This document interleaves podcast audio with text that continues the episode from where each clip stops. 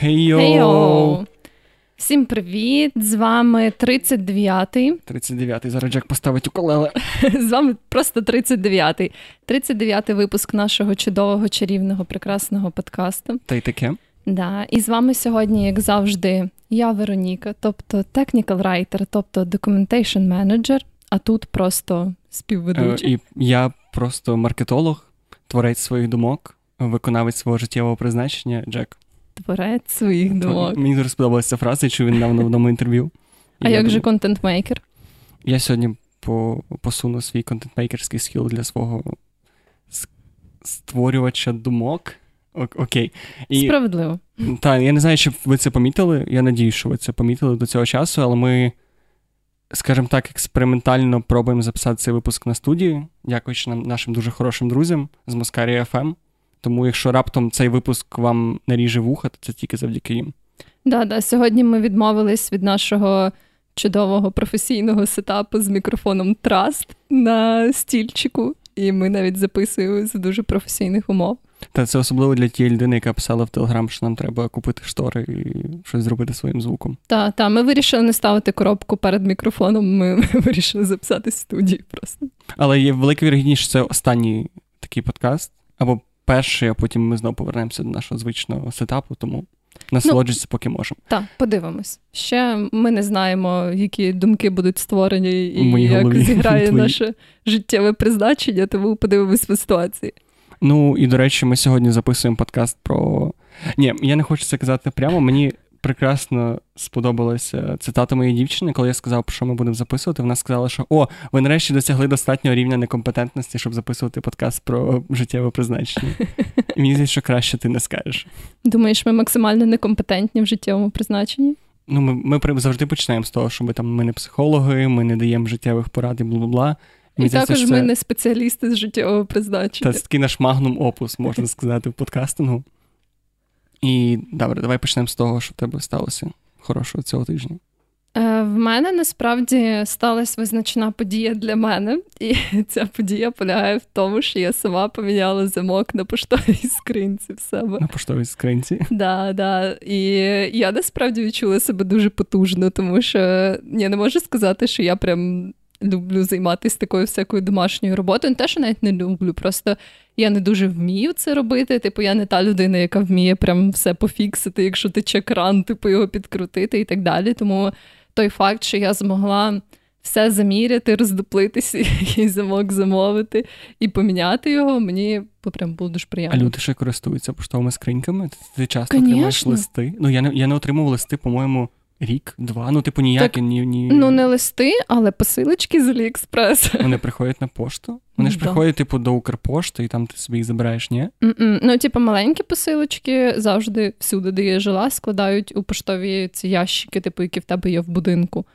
От. Е, І якщо якісь дуже габаритні штуки, то вони зазвичай залишають їх у відділенні. Е, якщо нас хтось слухає з Укрпошти, то можете підбекнути за це. Але принаймні так було з мого досвіду. І всякі маленькі штуки вони зазвичай кладуть в поштову скриню. Окей, ти можеш визначити якісь три життєві уроки, які тебе навчили міняти замок? Так, да, це впевненість у собі, віра в свої сили, підтримка рідних і близьких. Це все мені дуже допомогло. О, Ти думаєш, це зробило тебе ближче до твого життєвого призначення? Думаю, так. Да. Можливо, колись я зрозумію, що мені, наприклад, треба просто займатися Міняти ремонтом замки. Да, замків або думаєш, зміни Думаєш, це достатньо хороша кар'єра? Думаю, да, це не гірше, ніж documentation manager. Так що да. А що в тебе сталося на тижні? У мене я релевантну тему до нашої сьогоднішньої теми ага. хотів розказати історію, точніше. Коротше, ми недавно були з дівчиною, це було два тижні назад в Карпатах. І так сталося, що ми вирішили зайти в Ашан і купити собі якусь книжку. Знаєш, ти коли кудись їдеш, ти намагаєшся взяти собі якусь книгу, яку ти прочитаєш поїздці. І нам попалася під руку, я не знаю, ти чула про неї, вона доволі популярна ця книга. Е, оце кафе на краю світу. Я навіть не пам'ятаю автора цієї книжки. Мені якась знайома назва, але я не впевнена про що. Там в нього є насправді це такий дуже Ну, це доволі популярний автор, там є кафе на краю світу 2, 3, і там, по-моєму, там тих кафе на краю світу достатньо.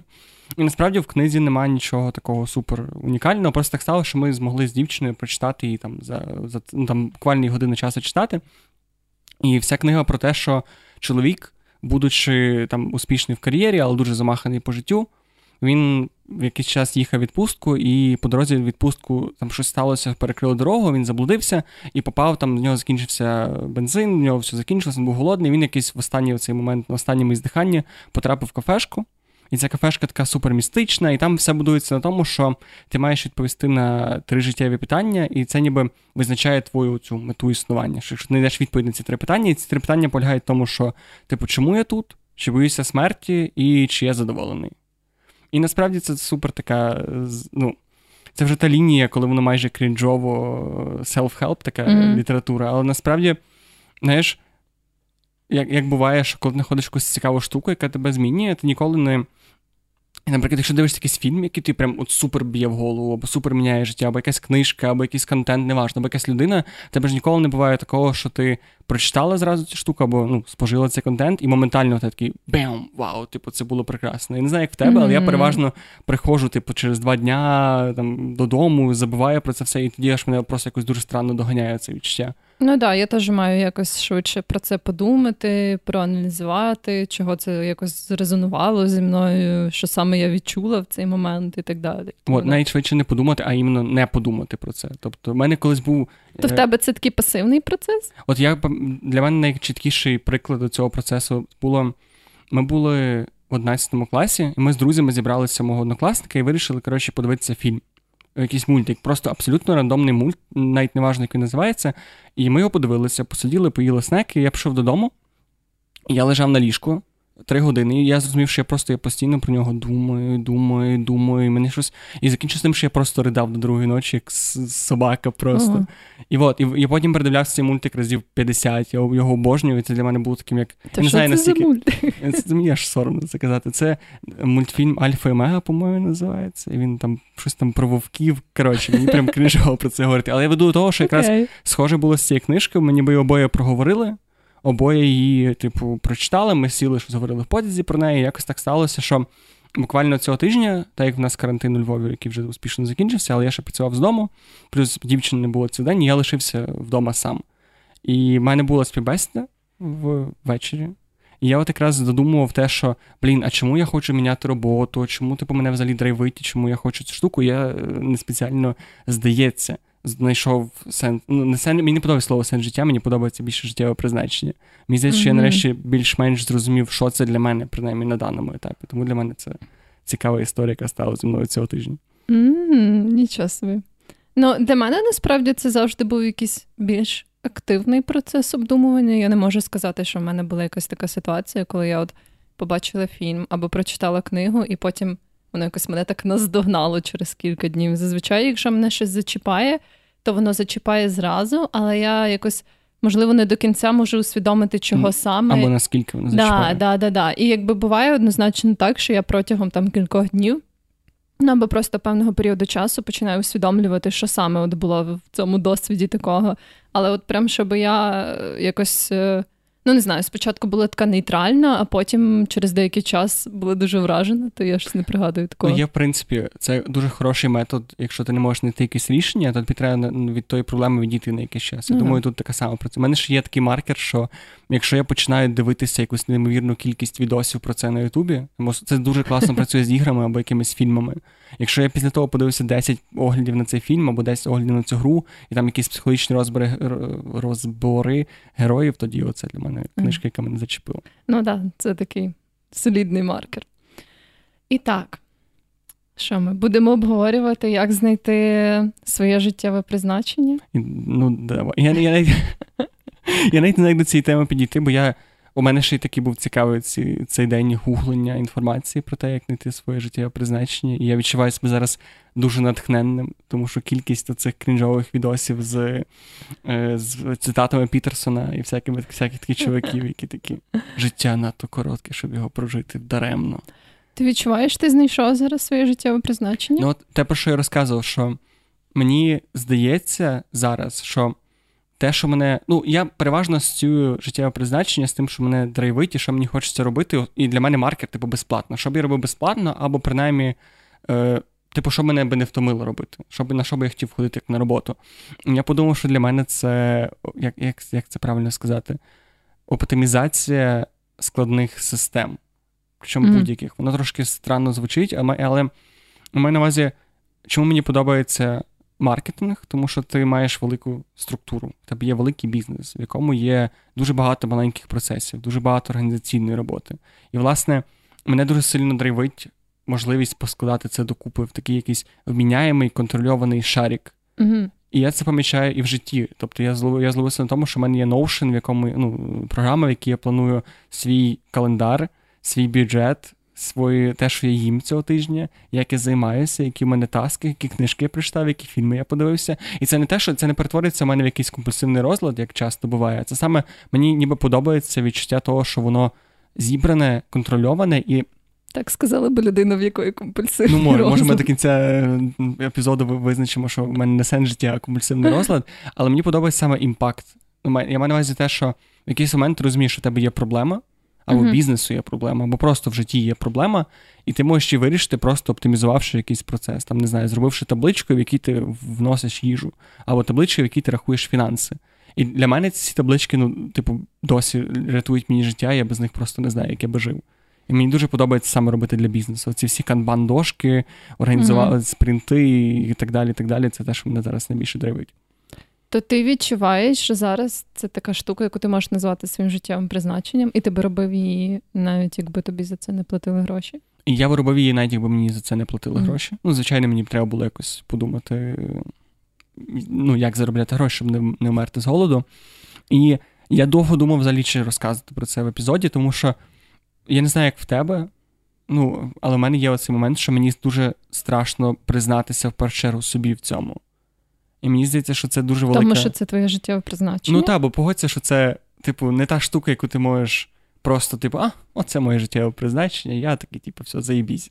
Тобто це те, що для тебе теж не, не обов'язково є простим. І насправді один дуже класний інсайт з цієї книжки це те, що усвідомлення твого життєвого призначення не обов'язково має бути для тебе приємним процесом. Угу. Ну, взагалі, це цікаво, бо я от зараз думаю про те, яке, власне, моє життєве призначення. І я якось менше, напевно, пов'язую це саме зі своєю роботою. Мені здається, моє життєве призначення, ну, ніби так мені відчувається. Можливо, це не знаю, притягнуто за вуха, але мені здається, що якось в своєму житті я завжди керуюсь такою штукою, щоб. Не знаю, ставати ніби кращою версією себе. І це доволі теж клішована фраза, але ніби як мені, в принципі, просто завжди подобається робити якісь речі, які видаються мені складними, або які мене хвилюють, або лякають, ніби як якось працювати над своїми такими складними uh-huh. моментами. І, можливо, частково це якось перекликається з тим, що я роблю, але я би не сказала, що прям дуже сильно, бо в мене так само робота, яка має на увазі дуже багато таких ніби організаційних штук всякої такої аля менеджерської діяльності, mm-hmm. ну в одному аспекті, але тим не менш, типу, е, з іншими людьми, там нагадування про якісь штуки, встановлення дат, дедлайнів і так далі. І я от не можу сказати, що я прям, типу, мені це подобається, але я не можу сказати, що я відчуваю, що це прям моє призначення. Це просто ніби якась штука, яка в мене добре виходить, а своє призначення я відчуваю саме типу в якомусь більш особистому розвитку. Ти хочеш сказати, що тебе взагалі не прикликається? Тобто, що ти ніяким чином. Ну, мені теж дуже цікавим інсайтом було те, що по факту твоє призначення це не є якась діяльність, яку ти mm-hmm. робиш. Тобто, наприклад, documentation management чи чи маркетинг сам по собі не є призначенням. Mm-hmm. Ти можеш своє призначення втілювати в багатьох штуках. Наприклад, mm-hmm. якщо ти там вчитель, то і в тебе життєве призначення навчати людей, це може бути одним способом. Те може бути життєве призначення отримувати владу, і ти можеш отримати владу через те, що ти вчитель. Mm-hmm. Або в тебе може бути призначення самодосконалюватися, і ти самодосконалюєшся через те, що типу твої студенти стають краще. Ну, взагалі, да. Коли так про це подумати, я от зараз теж е, так собі оцінила, що в принципі те, що з самого початку якось е, привабило мене в цій сфері і в цій професії, було якраз те, що мені деколи не дуже комфортно казати людям, що їм треба робити, і ніби як власне менеджити їх. І якби особливо, якщо це люди, наприклад. Е, з більшим досвідом в якійсь сфері, або люди, я не знаю, в яких є ніби вже якась така е, певна авторитетна позиція е, іти в компанії, наприклад. Бо я часто співпрацюю саме з такими людьми, які вже uh-huh. там 20 років в індустрії, типу вони вже 15 років на цьому проєкті. І та, напевно, ти знаєш, в якійсь е, мірі, да, мені теж ніби як подобається, що таким чином я можу трохи долати в собі оцей такий дискомфорт перед. Не знаю, великим авторитетом, якщо можна так сказати. Uh-huh. От. І да, можливо, це напевно продиктовано частково тим, що я вважаю аля своїм життєвим призначенням. А, да. Ну, Тобто, теж таке, що в тебе життєве призначення зараз, ну, так як ти це зараз вважаєш, то це саморозвиток, ну, чи розвиток, чи як ну, це да. правильно сформулювати, то для тебе ти можеш знайти саморозвиток в тому, що ти стаєш кращим управлінцем або просто mm-hmm. стаєш краще на роботі. Оце якраз оце цікава штука, бо по факту. З таким майнсетом ти можеш підійти до будь-якої е, сфери діяльності, е, не втрачаючи, ти можеш знайти своє mm-hmm. життєве покликання майже будь-чому, що ти робиш. Yeah. І в мене, до речі, питання до тебе: чи ти вважаєш, що взагалі є сенс? Ну, де в твоєму житті, на твою думку, в тебе має бути пошук життєвого сенсу? Наскільки він потрібен для людини як самоціль? О, Це, до речі, теж таке дуже цікаве і свого роду філософське питання. І мені чомусь завжди здавалось теж. Хочу нагадати, що я, звісно ж, не позиціоную себе як експерт з життєвого сенсу і так mm, далі. Власне, я.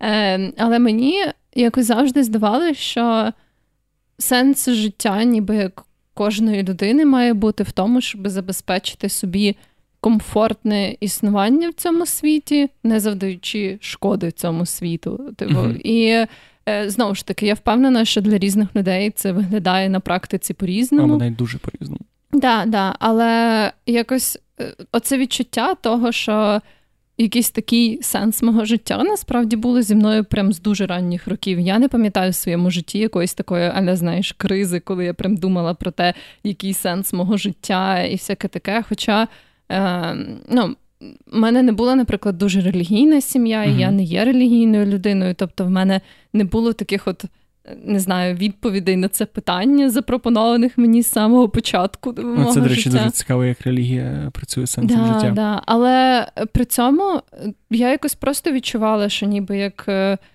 те, що ми знаходимося в цьому світі, це дуже велике співпадіння малоймовірних штук.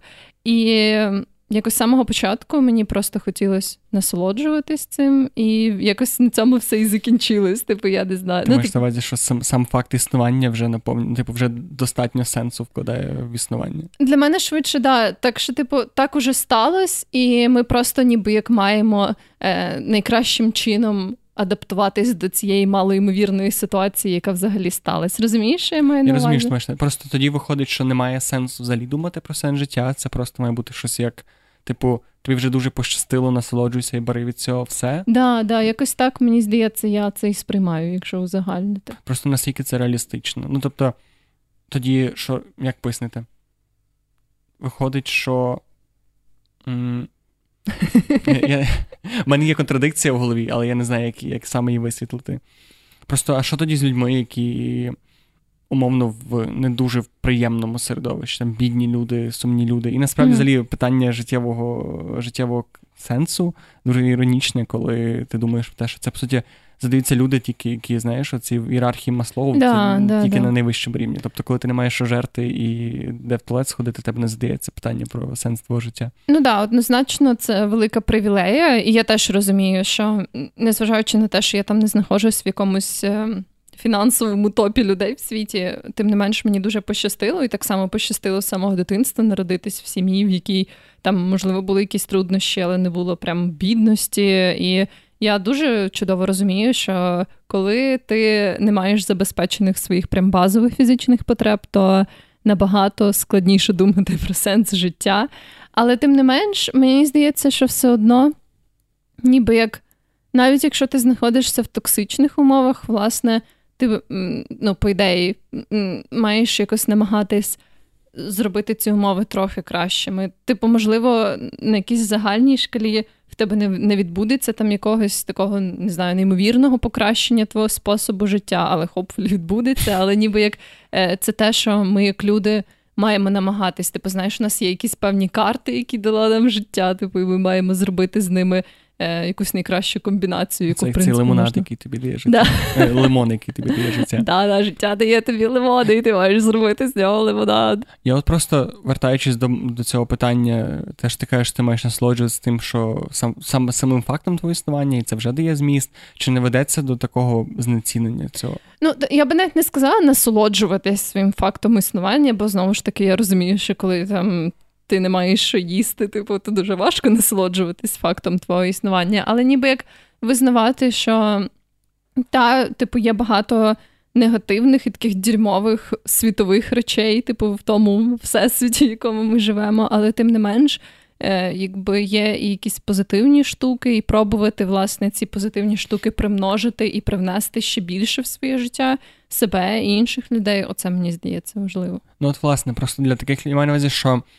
Ми не завжди можемо сказати, що от мене сенс життя в тому, щоб взяти від життя максимум. І мені здається, що часто це веде до такої доволі позиції, що гедоністичний, от найкраще слово, яке я можу підібрати, що окей, якщо твій сенс життя просто в тому, щоб так би вичавити всю свою е, вдачу, яка в тебе яка тебе спонукала народитися на цій планеті, то це веде тебе до дуже гедоністичного способу життя. Такого доволі, ну, типу, людина, яка просто насло... Не, не знову ж таки не кажеш, що це ніби є в суті цього, mm-hmm. що ти кажеш, але це може привести. Тому ти думаєш? Я тому я саме з тої позиції, що напевно краще глибше задуматися. І чи взагалі треба людині задуматися про своє життя? Я просто я просто думаю, що необхідно. Я думаю, так. Ну, в якийсь момент ти все одно маєш прийти до висновку того, типу, які, як би тобі хотілося бачити своє життя. Не обов'язково це прям називати там сенсом, але ніби як, як би ти хотів принципі жити mm-hmm. це життя, якусь таку життєву філософію сформувати.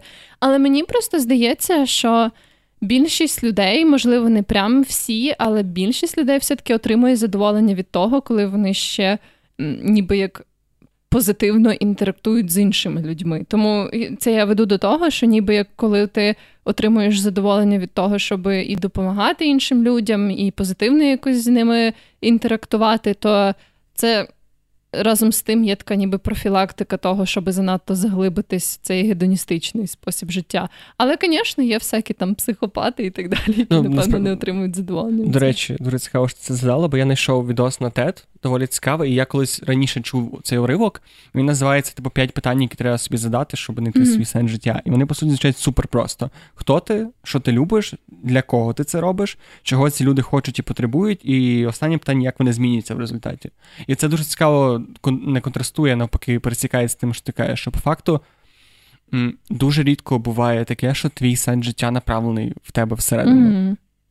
Так, бо якось мені здається, ти Можливо, типу, природа людини теж якась така її ментальності в тому, що коли ти якраз отримуєш цей такий фідбек від свого навколишнього середовища, від інших людей, тоді якраз ти відчуваєш себе таким сповненим. Типу, і однозначно частина твого життя відбувається, якби всередині направлена на тебе, і ми все одно всі такі живемо в своєму егоцентричному світі по-своєму, кожен. Але разом з тим, мені здається, знову ж таки, за виключенням якихось там ментальних розладів і якихось рідкісних відносно випадків. В основному люди якраз таки отримують цю сатисфакцію від того, що вони ще якби наводять лад в своєму оточенні. Але можливо помиляюся. Ні, ну я 100% згоден з тим, що 90% людей роблять ну, їхнє сенс життя, чи мета існування, чи називається як як, як тобі зручно, направлено на інших людей. Не не на інших людей. Тобто, знаєш, немає нічого егоїстичнішого, ніж називати себе альтруїстом. От так само і тут. Тобто, це ти наповнюєш себе енергією за рахунок інших людей, в тому в тому чи іншому ну, сенсі. Це якби все одно егоїстична штука, навіть якщо ти робиш якісь дуже класні речі, мені так здається. Взагалі, якщо подумати, що сенс життя, майже будь-який сенс життя. Окрім релігійного, що цікаво, це супер егоїстична штука. Ніколи mm. про це не думала. Так, да, мені так завжди здавалось теж. Ну, тобто, якщо якщо ти не. Тобто, ти мусиш дуже сильно включити свій егоцентризм для того, щоб навіть подумати, що твоє життя має, типу, має мати, що сенс життя взагалі існує, mm-hmm. і що ти маєш що ти, ти маєш вже в якійсь формі сказати, що дивись, який я охуєнно особливий і який я класний, мене є оця ціль. Але всі ми особливі. Ну, Але це доволі складно визнати, тому що ми, ніби культурно, це не те, що заохочується в соціумі. При тому, що ми дуже індивідуалістичні, переважно mm-hmm. в цій ну, демократії, там дуже мало соціалістичні, не як це називається, індивідуалістичні і по-моєму, соціалістичні країни. Ну, не ну, суть. Тобто люди, які ну, більше так. на індивідуалізм, і люди, які mm. більше на групову динаміку. Тобто їм важливо, щоб група розвивалася в цілому. І по факту, навіть при тому, що ми дуже індивідуалістичні, оць, оця думка, що ти маєш поставити себе на перше місце, визначити, що для тебе саме є важливим, вона не є чимось таким як пояснити, супер етичним, мені здається. Mm-hmm. Я не думаю, що дуже багато людей або більшість людей тобі скаже, що ну ти молодець, типу, що ти такий. Ну да, але мені здається, що це вже не питання того, чи це етично, бо як на мене, це доволі етично по відношенню до себе. І мені просто завжди здавалося, що якби люди, які замислились і гарно визначили ці свої якісь особисті границі, особисті потреби, якраз такі люди, які найбільше можуть привнести в своє навколишнє середовище, тому що вони якби вміють зберігати себе в гармонії, плюс-мінус. Типу, очевидно, що всі ми прості смертні, і це якби не завжди працює ідеально, але тим не менш, що ніби люди, які вміють подбати про себе, вміють подбати Бати і про інших. інших. Так. Ну так, да, це дуже це моє сенс. Тому що мені здається, часто, коли ти не вмієш подбати про себе, і натомість ти переключаєш всю свою увагу на навколишнє середовище або на інших людей, в тобі якби немає оцієї, знаєш, цього ґрунту, типу, всередині тебе, і в результаті ти якби всі сподівання, всі там надії, всю радість черпаєш з навколишнього середовища і. Ясно, що навколишнє середовище може дуже різко і часто змінюватись, і якби в тебе немає цієї внутрішньої стабільності, що ж не є добре, мені здається. Ну, це як те, що ти не можеш любити е, інших, що ти не можеш любити себе. Ну, от, Плюс... власне, що да. Але мені ще цікаво інший аспект. От загалом, чому я почав про те, чи треба людям думати про про сенс життя і чи треба шукати свій. Бо в мене в мене був період, ну такий, напевно, багатьох багато можуть релейтнися до цього. Мені було років 15-16 або навіть менше. І в мене постійно, я ну, не до кінця усвідомлював, що зі мною було. Але в мене постійно було питання, хто я. От воно настільки для мене якимось було, що була пісня Толи, я не знаю, чи ти чула пісню Хто я? Там, ну, не, не суть, але вона ще якраз потрапила в моє життя, там таке хто хто хто є, інколи псих, інколи янгол, інколи потвора. Ну, коротше, там, типу, людина з кризою самоідентифікації такою специфічною. От. І і я постійно, я прям навіть пам'ятаю одного разу, це дуже така крінжова історія. Я я був в селі, а мене село біля річки, і я, коротше, гуляв сам по ну, по, біля річки, біля, ходив по камінню, думав про то, хто я. І я такий, і я подумав, що буде ахуєнно взяти якусь там, не знаю, я не пам'ятаю, що я взяв. Просто я чимось на камені якимось нашкрябав питання, хто я, і знав все знак питання, і пішов. І на другий день я прийшов, а того надпису не було. І я такий, а, все, нігілізм.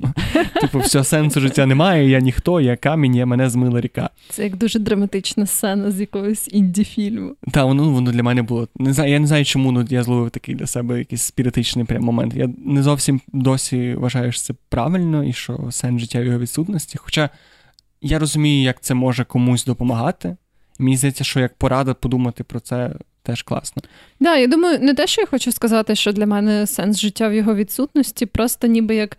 Я впевнена, що немає одного якогось правильного варіанту відповіді на це питання, і тому, е, якби в першу чергу, мені здається, варто орієнтуватись не на якісь е, штуки, там, які роблять інші, які робили твої батьки і так далі, а ніби як просто замислитись, е, що тобі би хотілося, як би тобі хотілося е, жити так, щоб відчувати задоволення від життя. Я думаю, навіть от тут, напевно, суто замислитися буде трошки замало.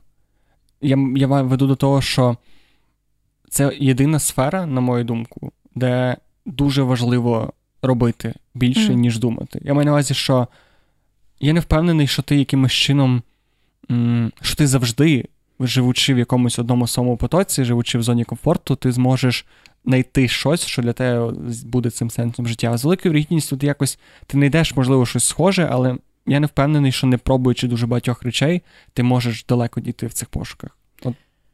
Ну, да, да. Тут я теж, напевно, з тобою погоджуюсь, бо, в принципі, оцей момент проб і помилок, мені здається, є важливою частиною пошуку себе і свого цього такого призначення, яке би зробило тебе. Не хочу сказати щасливим, але просто більш гармонійним. І да, я не думаю, ти якби можеш мати якесь туманне уявлення спершу про те, якою людиною тобі би хотілося бути, як би ти хотів жити своє життя.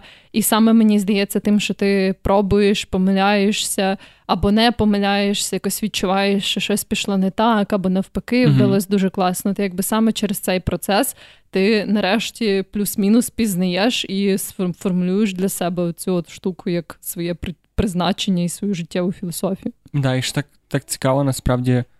Мені здається, що приємніше деколи не шукати щось, що є твоїм сенсом життя, а знаходити щось, що ним явно не є.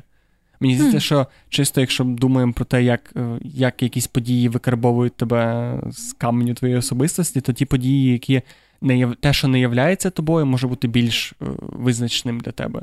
От, типу, якось усвідомив, що мені це доволі банально прозвучить насправді, але я усвідомив, що для мене рутин, рутинна робота неприпустимо, я mm, фізично не можу да, її робити. Да, Це я теж вимушена дуже сильно плюсинути. І це дуже класно, бо це відкинуло мені дуже багато речей. Mm-hmm. Тобто це відкинуло мені там штуки, які, наприклад, там не знаю, складання камінців, умовно, або щось, що потребує якоїсь такої.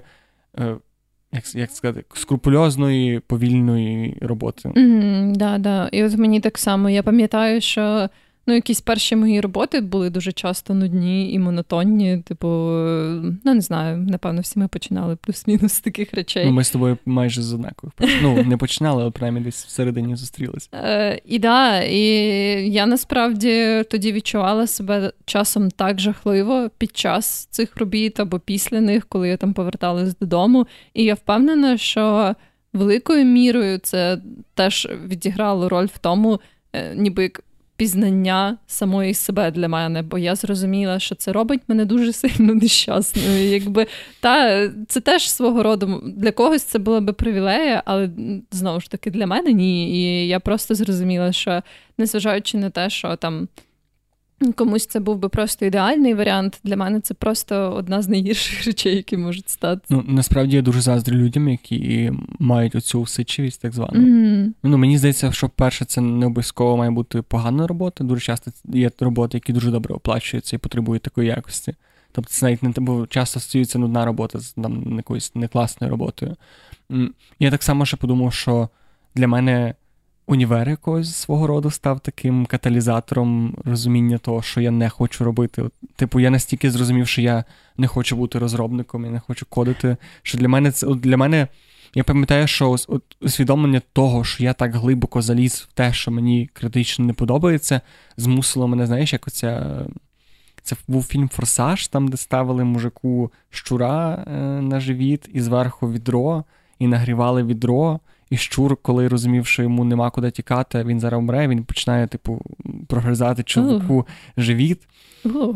Та, от я я веду того, що як сказати, піти в маркетинг для мене був таким метафоричним прогризанням живота якомусь мужику. Тому що я поняв, okay. що тобто я був загнаний в кут звір, який мусив е, якось виборсатися, бо в мене не було часу. Я розумів, що типу, що я або залишаюсь на тій дебільній роботі, де я ношу колонки день і ніч або я шукаю собі якесь своє призначення, або щось, що мені буде подобатися. Ну так, да, звісно, це має сенс. Я не можу сказати, що в мене був такий момент, коли я прям. Ну, напевно, були такі штуки, коли я прям. До речі, з універом в мене якось не так було. Я, напевно, просто. Але ти ж теж поміняла сферу діяльності. Ну так, да, але швидше не через те, що, ну, якби. Я не можу сказати, що я прям аж дуже радикально. Типу, я все одно в такій собі сфері програмного цього забезпечення. Ну, і Я теж працюю IT. в it компанії, але це. Ну так, да. ну я розумію, що ти маєш на увазі. Це не те, що я вчила, бо знову ж таки кібербезпека, в принципі, документейшн менеджмент не те, що Вони дуже доволі... близькі. Десь там, де і маркетинг і кібербезпека. От, але я швидше, типу, я не відчувала себе, як щур, якому треба прогризти чоловічий живіт. Типу, я просто відчувала, що це якби якась така штука, яка виявилась зовсім не такою, як я очікувала. Я думаю, навіть що якби е, я попала в якийсь е, універ, де була би більш адекватна, більш е, змістовна програма, люблю Львівську політехніку. От, Я думаю, що я би навіть могла цілком присвятити оці роки, які я зараз працюю як документейшн менеджер, тому щоб працювати в кібербезпеці. Просто якби настільки е, сам цей процес е, навчання видався мені безполезним, і я розуміла, що якби оце навчання це не є характеристикою кібербезпеки як діяльності, але це настільки мені, типу, відбило бажання далі цим цікавитись, що а, ну, я вже не могла. Типу. Але ти думаєш, якби це було твоїм життєвим призначенням, воно б змогло відбити? От, До речі, відносно цього, мене мучить одне питання, і я багато про нього сперечався з людьми і з психотерапевтами, багато про це говорили, бо пошуку мого життєвого призначення насправді, як як я зараз згадую, що я цього не в моменті була признач... була присвячена вся моя психотерапія, яка тривала mm-hmm. Ну, тобто, або левова частка. Я веду до того, чи ти думаєш, що якщо умовно ти знаходиш життєве призначення, яке там умовно малювати картини, mm-hmm. чи маєш ти їбашити? Розумієш, що я маю на увазі? Чи маєш ти бути оцим, знаєш, Буковський, якого дуже люблять наводити uh-huh. приклад, що, типу, ти встав і малюєш, ти встав зранку, щоб помалювати, ти прийшов з роботи і малюєш, ти малюєш, коли не малюєш. Якщо ти потім не малюєш, то потім ти малюєш. Тобто, розумієш, що я маю на увазі? Ну так, да, але тобі не здається, що це тоді якби частина твого більшого життєвого призначення, і тоді, наприклад, ну, типу, я маю на увазі, оце як те, що ми говорили, що не обов'язково твоя робота, ніби як це, ну, типу, твоя робота це може бути тільки частиною твого життєвого призначення. Вона просто втілює його в себе як одна зі сфер, в якій ти проявляєш своє життєве призначення. І мені здається, що моє доволі таке гедоністичне життєве призначення якось би конфліктувало з такою ідеєю їбашити. Я, в принципі, не люблю їбашити, чесно кажучи. Типу, і мені здається, що будь-яка надмірна зацикленість над якоюсь справою. Це не є дуже добре. Я не знаю. Можливо, всі е, генії, типу там Пікассо, Сальвадора Далі і того самого Буковський перевернулись би зараз в своїх могилах. Але мені здається, що коли якби твоє життя сконцентроване суто на чомусь одному, неважливо, що це є. Це якось нездорово, типу, в тебе не залишається часу і енергії на якісь інші штуки. І якби в тебе може бути щось в пріоритеті, але це не означає, що ти маєш забити хуй на все інше. Ну, От, власне, тут не, не те, щоб ти забивав хуй, він забивається сам, якщо ти розумієш. Тобто, mm. в мене була дуже велика проблема в тому, що. Я знову ж таки, я не згоден з цим, що я кажу, мені просто цікаво про це дискутувати, і як це бачиш ти, тому що в мене була чітка думка, що твоє життєве призначення це те, що ти будеш робити, навіть якщо ти нічого. Ну, тобто, навіть, навіть найгірші життєві ситуації ти будеш це робити. Якщо uh-huh. ти тебе немає чогось такого, значить тебе немає, значить ти ще не знайшов цю свою.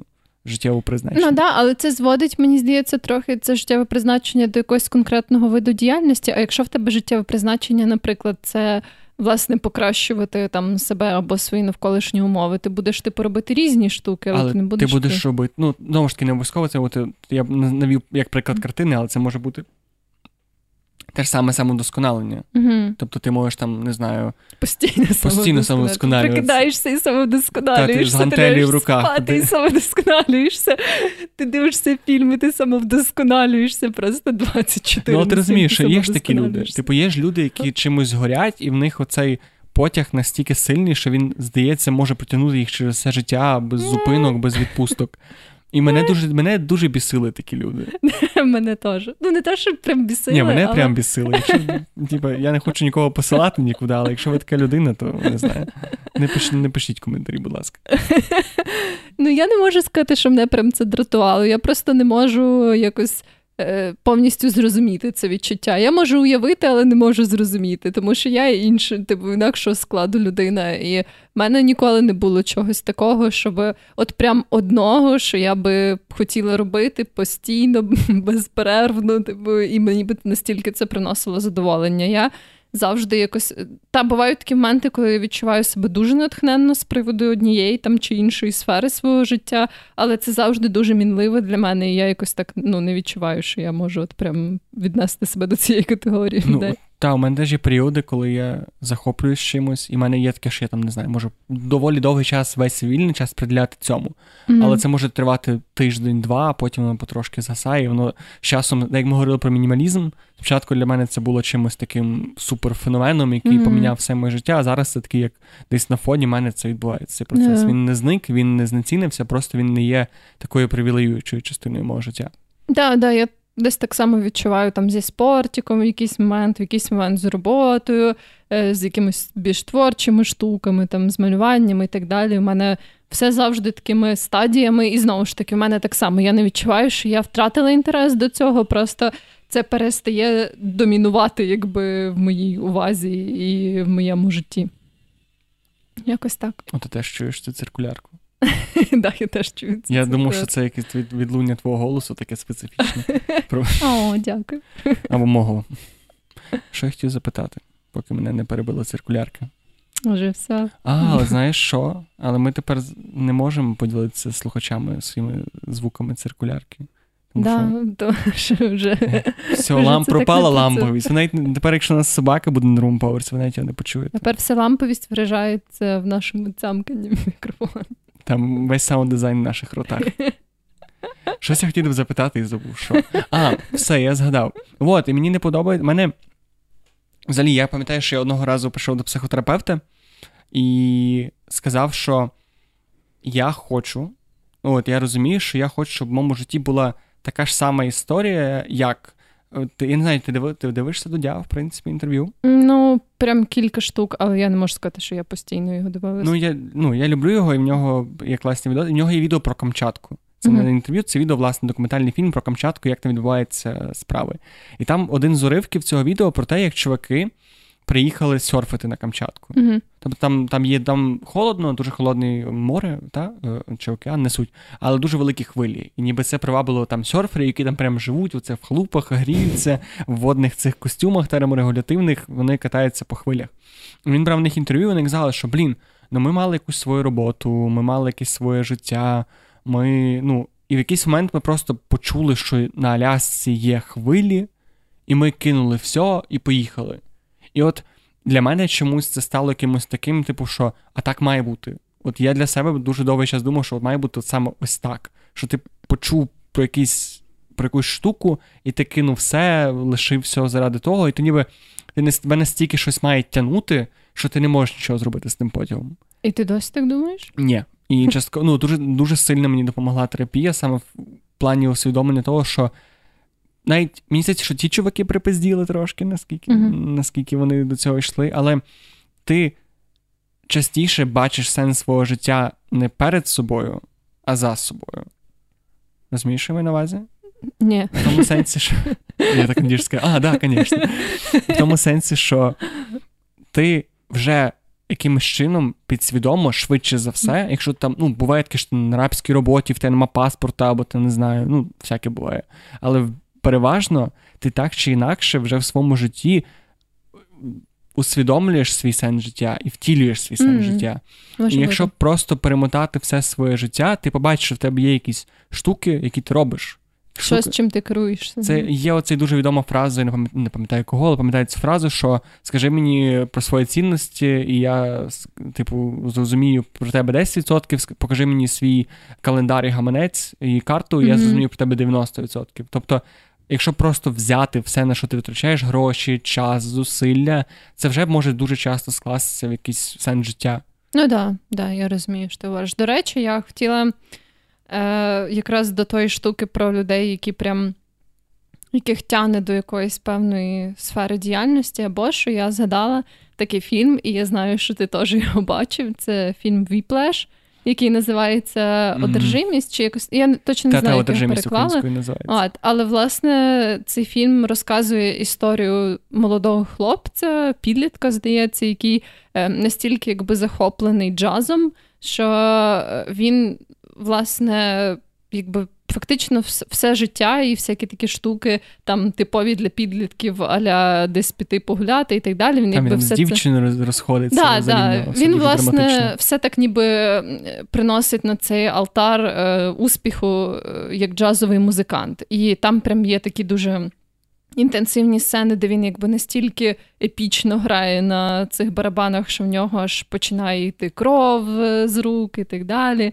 До речі, е, я бачив дуже цікаве відео, як професійний барабанщик джазовий дивиться огляд і коментує цей фільм. І він дуже класно казав, що, типу, коли в тебе йде кров з пальців, ти робиш це неправильно. Тобто, типу, це не є показником mm. того, що ти їбашиш, це показник того, що ти дурак, і все. Ну да, да. Тут, власне, я пам'ятаю, що я подивилась цей фільм перший раз, і мені настільки, ну він от був дуже для мене цікавий, але коли я дивилася, я розуміла, що це не те, що а я ми разом його робити. дивилися, до речі. Е, та, але я тоді, коли ми дивилися його разом, я пам'ятаю, це було на офісі, дуже продуктивна зміна.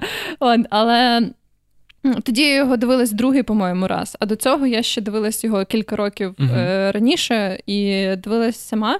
І, власне, він мене вразив, і я потім читала якісь ля рев'ю, коментарі. От, власне, коли мені щось е, викликає в мене багато думок, то я потім люблю почитати якісь рецензії uh-huh. і так далі. І тоді, коли я його дивилася, я прям чітко усвідомлювала, що це не те, що би мені хотілося робити в своєму житті. Мені би не хотілося, щоб якась діяльність зробила з мене те, що з цього чувака зробив джаз. І, власне, коли я читала ці всякі рев'ю, особливо просто від людей, які там десь на IMDb написали свій відгук, то дуже-дуже багато хто писав: О Боже мій, це така захоплююча історія Та, про те, який він, він молодець. Типу, Він настільки надихав людей, і це мене дуже сильно зля. І у мене був цей момент, коли я такий, о Боже, це ж отак треба. Типу, їж те, що ти дивишся потім на себе, і такий, а в тебе не тече кров з рук. Типу, в тебе лисий мужик не кидає крісло. Типу, ти хуйово живеш, ти свою життєву місію не виконуєш. Я дуже втішилась, що в мене немає лисого мужика, який кидає в мене крісло. Ну, це напевно, не знаю. Мені, мені би хотілося, можливо, щоб. Може, не часто, може, щоб я встигав пригинатися, але все-таки, щоб з'являвся лисий чоловік і кидав в тебе крісло. Я можу кинути в тебе крісло. Ну, ти не лисий чоловік. А, ладно. Okay. Але якщо ти раптом не знаю, вирішиш стати лисим чоловіком, то я принесу тобі крісло, що ти мене кинула його. Добре, домовились. А так, ми ми вели до чогось розмову. Так, да, да, щось щось цьому було. Але власне, ну я от якраз все ще пройшли уже роки, в принципі, з того моменту, як я подивилась цей фільм, і як я. До речі, це та теж була одна з таких штук, яка мені чітко і ясно показала, типу, чого я би не хотіла робити в своєму житті. І от як я тоді думала, що це не те, що я би хотіла робити, і так само я все ще зараз думаю, що це не те, що я би хотіла робити. Мені подобається, що в мене є якісь різні захоплення. І от як ми згадували, деякі з них якийсь певний час домінують більше, ніж інші, деякі навіть сильно мене захоплюють. Але я розумію, що все ще я би там не поїхала на свою Аляску кататись на серфі, бо якось не знаю. Це просто дуже гарна історія сама по собі. Ну, тобто, та, та. Це дуже класний наратив, тому що він дуже класно, як ми вже говорили, входить в мономіф. Оце, що в тебе є герой, який стикається з трудностями. Я вдарю мікрофон, е, він долає ці трудності, повертається назад, таким, як він був, mm-hmm. не таким, як він був, або міняє світ. І от, оскільки ми, як створіння, в принципі, дуже сильно заточені під сприйняття і любов до такого наративу, тому нам здається це актуальним, і нам хочеться це перенести на своє життя. Тобто нам mm-hmm. хочеться мати дракона, і треба порвати сраку, щоб цього дракона виграти, вбити, перепрошую. І от, власне, і нам здається, що це має бути так. А насправді ні. А насправді ні. Ну, Або не обов'язково так. Принаймні, ну, не треба думати, що це єдиний шлях. Можливо, мені здається, що якщо ти отримуєш насолоду від цього, в тебе не буде до цього питань, в тебе не буде сумніву, тому що ти розумієш, що окей, я така людина, яка суперцілеспрямована, і я, мені так кайфово. Але з іншого боку, треба розуміти, що ти не обов'язково ця людина. А ти думаєш, це може бути нездорово? От якщо е, є якась людина, яка от відчула оцей такий потяг до якоїсь саме однієї діяльності, от вона вже там роками пріоритизує тільки її, як в принципі малець цього фільму. Типу, то думаєш, це. Ну, власне, де ця грань між тим, коли ти просто цілеспрямований, і коли це вже якась нездорова штука? Mm, мені здається, що ну, найбільше проблема в тому, що це єдине, що це може визначити, це ти щасливий при цьому чи не щасливий. Але теж я дуже довго думав, що умовно, якщо є людина, бо для мене втілення відсутності сенсу життя це людина, яка народилася в своєму селі mm-hmm. там не знаю, відівчилася в школі чи в університеті, вернулася в своє село на господарці, працює в місцевому магазині або там манікюрщицею і так далі, яка нікуди не просунулася далі. Тобто в неї був оцей, е, як сказати, в неї вже було місце для життя, в неї вже було готове, сен, е, готовий сенс існування, вона просто взяла його. То, що, mm-hmm. то, що їй дали, вона просто взяла. Тобто, власне, не пройшла цей етап спроб і помилок, так. про які ми говорили. І я веду до того, що мені здається, що єдиний спосіб, е, навіть не так, що якщо взяти цю людину, яка так живе, взяти її так за за одяг і перенести її умовно в інше середовище, в місто, де вона побачить можливості, дати їй трошки такого поштовху перш, першочергового, то людина з часом, асимілювавшись в цьому новому середовищі, зрозуміє, що раніше їй було хуйово. І дуже часто незнання, що в тебе є вибір, заставляє тебе думати, що ти щасливий, хоча це ніби ти все одно щасливий, просто це от не максимум того щастя, умовно, mm-hmm. яке ти можеш отримати. І так само з цими чуваками. Типу, можливо, вони щасливі, і, можливо, вони були б щасливіші, якби вони займалися чимось іншим, приділяли більш часу іншим речам, але ти не перевіриш це доки ти не візьмеш цю людину і не поміняєш її середовище. Угу. Ну, в принципі, так. Да. Але з іншого боку, як ці чуваки на Алясці, наприклад, це люди, які поміняли своє середовище, тобто вони жили якесь інакше життя і потім просто закинули це. Але мені все-таки здається, що тут, напевно, да, ніхто не зможе сказати е, точно, крім тебе самого, але е, є якась така, от е, цей певний критерій, в принципі, для будь-якої, ніби як залежності, для будь-якої деструктивної поведінки, що коли ти відчуваєш, що це прям псує інші твої сфери життя і не дає тобі розвивати власне ці інші сфери, то тоді це вже якась просто більш питання штука. В тебе може бути сфера життя, яка абсолютно не пріоритетна для мене. Ну так, да, але я маю на увазі, коли в принципі в твоєму житті немає взагалі нічого, крім. Але ми не можемо однозначно сказати, що людей має. Я особисто дуже за те, щоби. Я взагалі вважаю, що чим більше, повертаючись до аналогії з жінкою чи чоловіком в селі, який робить манікюр, чим більше в тебе вибору, можливостей вибору або усвідомлення вибору, тим потенційно більш щасливим ти можеш бути, тому що ніби твій вибір зроблений тобою. uh Тобто, це не є готова для тебе схема, в яку ти просто вліз. uh Тобто, якщо я, наприклад.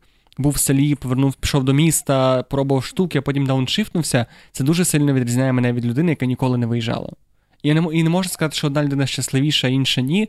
Але з іншого боку, людини, одної людини є величезний багаж за собою знань, і вона може бути набагато чіткіше в своїй позиції того, що їй це приносить щастя. Ну, в принципі, так. Да. Але я згоден з тим, що дуже рідко і дуже мало людей дійсно можуть пожертвувати всім заради своєї цілі і бути при цьому щасливими. Mm-hmm. Мені просто так здається. Ну так, да, все-таки мені здається, ми знову ж таки таке за своєю природою створіння, що якби треба переключатись час від часу, хоча б на іншу якусь діяльність, на інших людей. І якщо в тебе цього нема, то це трохи складно. Ну, можливо, певний період часу можна так прожити, наприклад, рік присвятити себе тільки якомусь одному хобі або uh одному захопленню, але я щось не знаю, чи це довготривалій перспективі, можливо, так.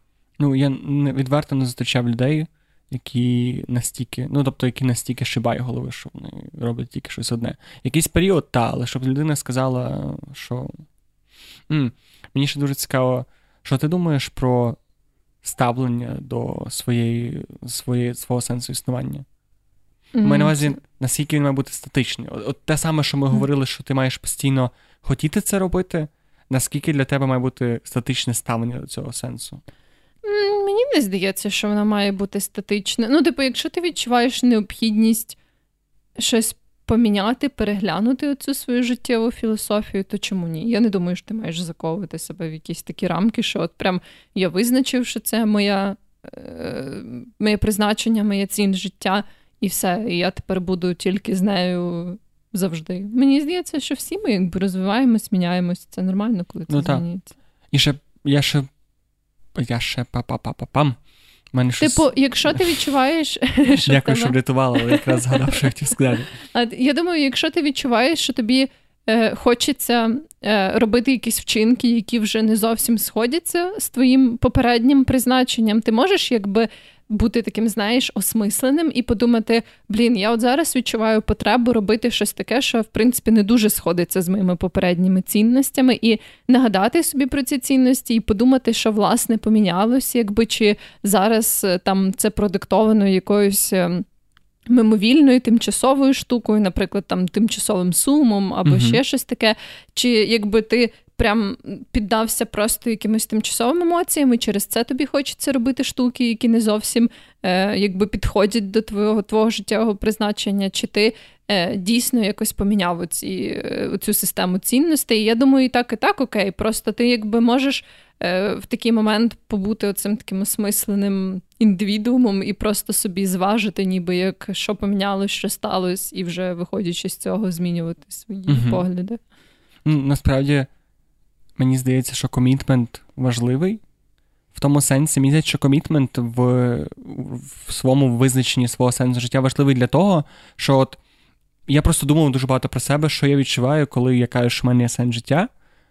Мені здається, що це мене наповнює чимось. Просто я починаю усвідомлення цього, дає мені якусь просто, можливо, тимчасово, можливо, це не не проживе, можливо, я багато поміняю, але принаймні фраза, що ось мій сенс життя полягає в цьому зараз, нехай.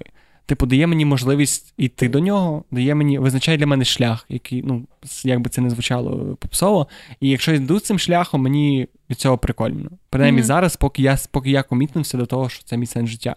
І це не дає мені. Знаєш, бо буває, я не вірю, що люди.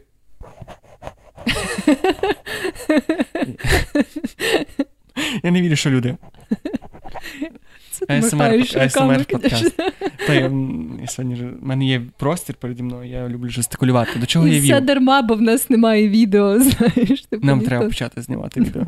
Хоча, може, ні, може людям краще не бачити, чим я тут займаюся. Е, дай дай дозволь мені закінчити, будь ласка, що я хотів сказати. А, і комітмент дозволяє тобі не розчаровуватися в моментах, коли ти розчаровуєшся. Тобто, якщо умовно моє мій сенс життя грати на скрипці, але сьогодні мені геть не хочеться грати на скрипці. От взагалі не йде. Або мені нудно грати mm-hmm. на скрипці. Це ніяким чином не знецінює це.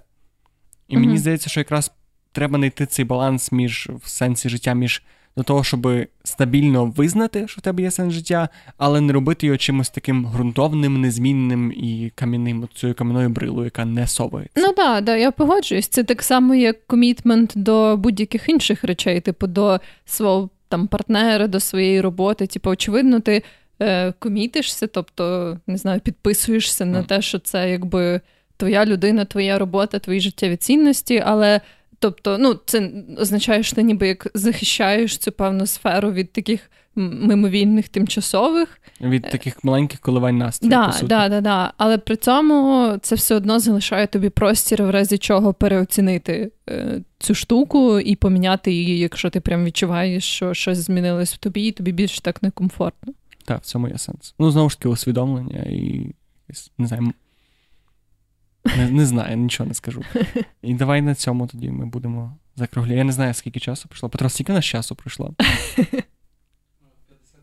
57 хвилин. Я думаю, що це якраз таки. Я думаю, 57 хвилин це прекрасно. І добре, я хочу ще порадити порадити одну штуку. Я хочу порадити. Я прям пишаюсь собою, наскільки ахуєнно пораду я сьогодні дам. Тому що це, по-перше, свіже, по-друге, гарне, по-третє, дуже в тему. Я хочу порадити фільм, мультфільм, точніше, останній піксаровський душа. О, я, не знаю, чи ти його бачила, подивись. І це настільки це фільм про пошуки сенсу життя, і наскільки це не просто, наскільки це не обов'язково, і наскільки ілю... дуже часто ілюзія того, що ти знайшов сенс життя, і надто надто сильний комітмент і втрата всіх інших сфер може дуже погано вплинути на на твоє життя. І настільки важливо бути в моменті, усвідомлювати і часто це переосмислювати, або принаймні думати, що бути готовим це переосмислити. Тому Піксар, душа, мій прям рекомендаціон. О, дуже гарно. А я теж, до речі, хочу порадити фільм. Нас не так часто співпадає, що ми даємо рекомендації з однієї категорії, але я просто не так давно подивилась його, і він називається First Cow, тобто перша корова. Він так і перекладається? Так, да, да. От, І дуже насправді цікавий фільм. Це не для тих людей, які люблять прям екшен-екшен, тому що він. Е, в своєму роді такий досить повільний і розмірений, але дуже класний там про е, історію дружби двох таких unlikely friendship, як це називається, двох людей, яких просто рандомно звели життєві обставини, і про корову, в якої вони крали молоко. І, коротше, дуже класний душевний фільм. Я ще я вже про це згадувала, що дуже часто, коли я дивлюсь якісь фільми, фільми або серіали, там, де є оці такі моменти. Типу Дружби? романтичних а. штук, то мене це не дуже зачіпає. А коли це саме пов'язані з дружбою, навіть якщо це супер чизові якісь діалоги і сцени, я така, о боже мій, вони, вони так люблять один одного. І да, е, ну це не дуже чизовий фільм, він дуже класний, тому Всім Це дуже схоже на Тореадора з Васюківки, до речі, суто по твоєму опису принаймні. Блін. Може, це якийсь ремейк? Ні, ні, це зовсім інше, ніж Тореадори з Васюківки, але тим не менш дуже класно. Добре, тоді ми на цьому будемо закінчувати наш, наш 39-й подкаст. Ще раз величезне дякую хлопцям з Москарі ФМ, що нас приютили, mm-hmm. дали свої fancy мікрофони до наших не fancy ротів, я не знаю, як це сказати. Не дуже фенсі роти. Так, скажіть, будь ласка, чи не не знаю, чи наскільки якість буде відрізняти. Ми ще самі теж послухаємо, але скажіть, як вам? Да, да. Будемо чекати на ваші відгуки, пропозиції, думки з приводу того, що ми сьогодні обговорювали. Завжди цікаво почитати, що ви про це думаєте. І та, не забувайте там лайки, ці штуки в Apple Курочки. Music. Курочки, курочки найважливіші, насправді метрика. Але не забувайте просто про там оцінки в Apple Music. Ці всі штуки дуже допомагають подкасту і. Це 5 хвилин роботи, а нам це дуже-дуже допомагає. Oh, yeah. То все. З вами було та й таке. Та й таке. Ba-ba. Boom.